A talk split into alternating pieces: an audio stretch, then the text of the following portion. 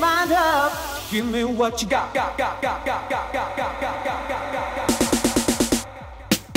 Nach dem Ausbruch der Corona-Pandemie gehörten die Nachtclubs zu den ersten, die von dem berlinweiten Shutdown betroffen wurden. Die Techno-Clubs-Community war frustriert. Was tun? Die Berliner Clubkommission hat eine Antwort darauf. Zusammen mit dem Netzwerk Reclaim Club Culture haben sie eine Initiative United We Stream an den Start gebracht. Jetzt geht die Party online weiter.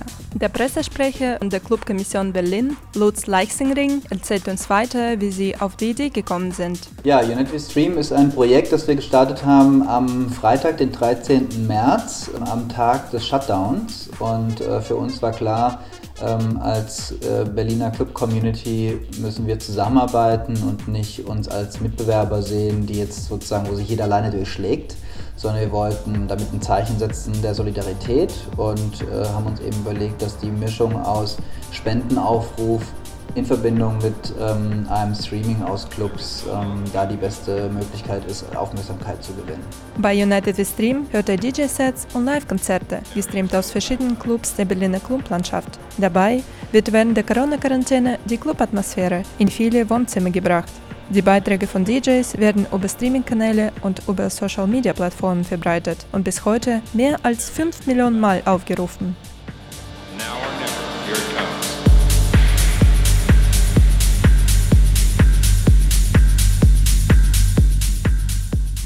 Bei United We Stream geht es aber nicht nur ums Feiern.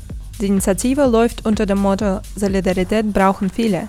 Die meisten Clubs kämpfen, um die Miete zahlen zu können, und es geht darum, sie in diesen schwierigen Zeiten zu unterstützen. Die dazu laufende Spendenkampagne, wie zum Beispiel Save Berlin's Club Culture in Quarantin, sammelt das Geld für die Künstler und die Veranstalter, die sonst für eine Existenzbedrohung stehen. Wie viel Geld also haben die Clubkommission Berlin zusammen mit Reclaim Club Culture gesammelt? Und reicht das, um die Clubs zu retten?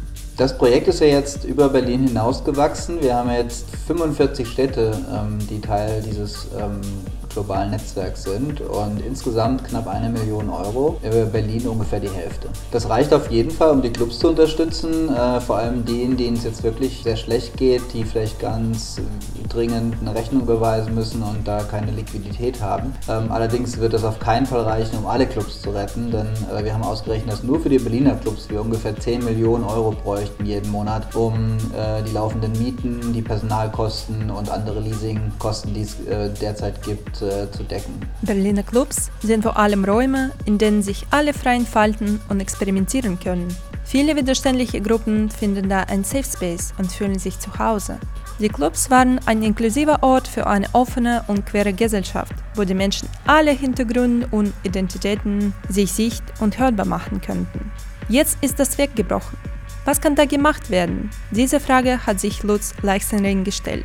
Ja, momentan zieht es sich ja durch die gesamte Gesellschaft, dass es eben kaum Möglichkeiten gibt, diesen sozialen Austausch zu pflegen, außer über digitale Kommunikationsmittel. Und jetzt öffnet sich zwar gerade in Deutschland wieder Außenbereiche, auch Gastronomie, aber bis wir in Clubs wieder tanzen können, indem wir sozusagen wirklich auch ohne Hemmungen und Ängste und Abstand wieder das Club-Erlebnis haben können, das wir eben auch vor der Krise hatten, das wird noch wirklich sehr lange dauern. United We Stream steht für die Vielfalt der Clubkultur und gibt eine Plattform für die Künstlerinnen und Künstler aus unterrepräsentierten Gruppen.